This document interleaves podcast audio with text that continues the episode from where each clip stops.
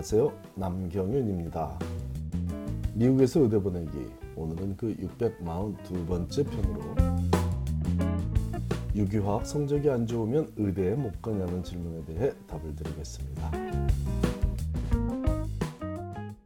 각 대학의 가을 학기가 마무리되는 시점이다 보니 빗발치는 질문 한 가지가 있네요.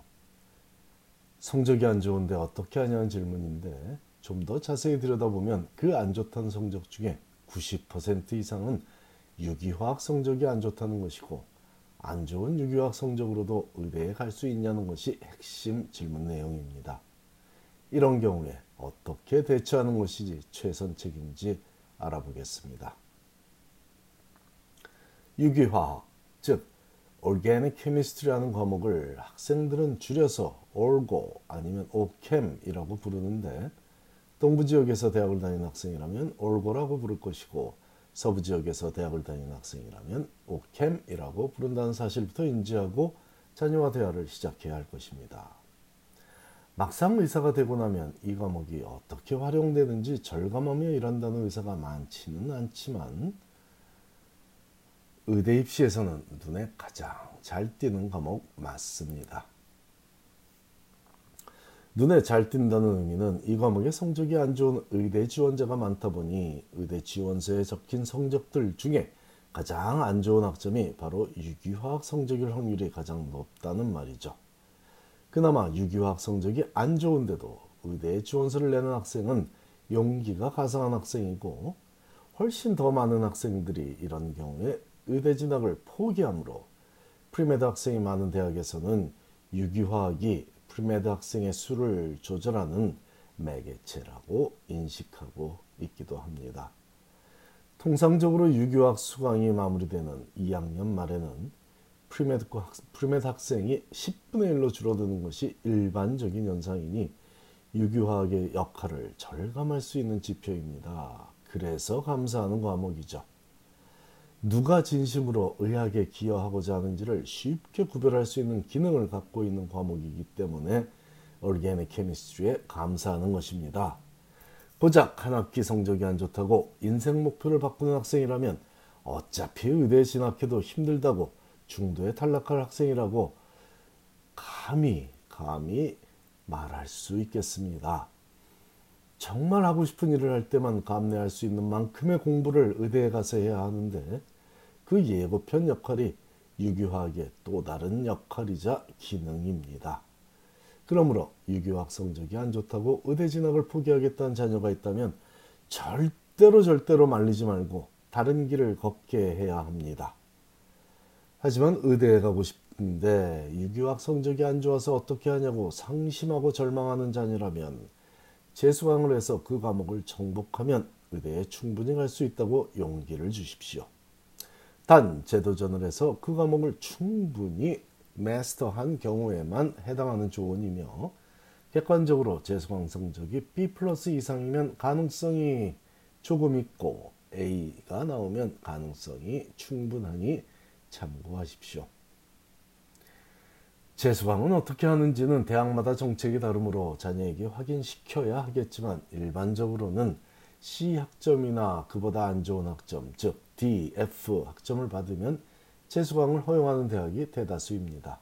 하지만 의대 입시에서 매우 중요한 사실을 알고 재수강을 해야 하는데 그건 바로 재수강을 해서 A 학점을 받더라도 원래 성적도 같이 보고해야 한다는 점입니다. 대학에 따라 재수강을 하더라도 원래 성적을 함께 적어서 원래 수강 성적과 재수강 성적을 명확히 알게 하는 대학도 있고 원래 수강 성적은 없애주고 재수강 성적만 적어줄 뿐 아니라 전체 학점을 계산할 때도 재수강 학점만 활용하므로 원래 나쁜 성적을 받았던 흔적이 거의 없도록 도와주는 대학도 있습니다.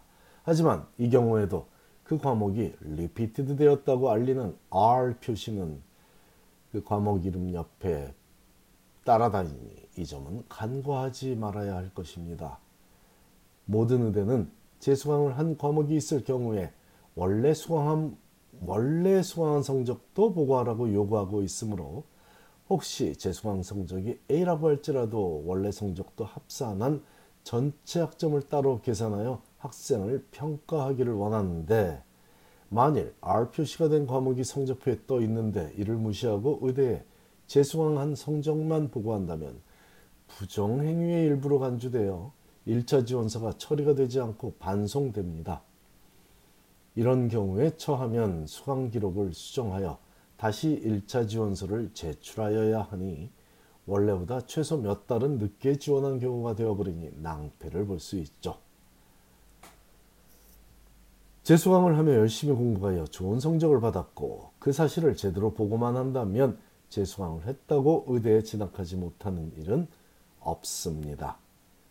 시험 시간에 부정행위를 하다 걸려서 정학을 받고 해당 학점이 F 처리가 되어도 재수강을 충실히 하고 제대로 반성한 마음가짐만 의대에 보여줘서 의대에 진학한 경우가 차고도 넘치는데 고작 유교학 한 과목 성적이 안 좋아서 재수강을 했다고 의대가 안 받아주겠습니까?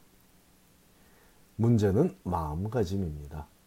정말 하고 싶은 일이라면 세상이 무너져도 도전을 이어갈 것입니다. 하지만 목숨 걸고 할 만큼 절실하지 않다면 절실하지 않다면 조금만 힘든 일이 생기면 다른 생각을 하게 될 것도 당연한 일이죠.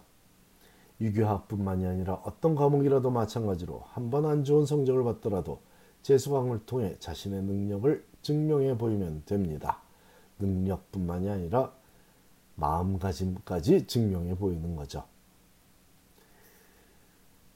조만간 1월 7일에 열릴 이번 겨울방학 동안에 의대 치대 진학 세미나에 게스트 스피커로 나와서 여러 학생들에게 자신의 경험을 나누며 귀감이 되어줄 학생은 한 과목을 망친 정도가 아니라 재도전을 통해 인생 설계 자체를 새롭게 하여 꿈을 이룬 경우이니 참고하시기 바랍니다.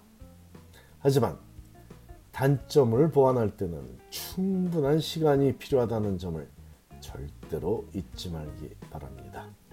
감사합니다.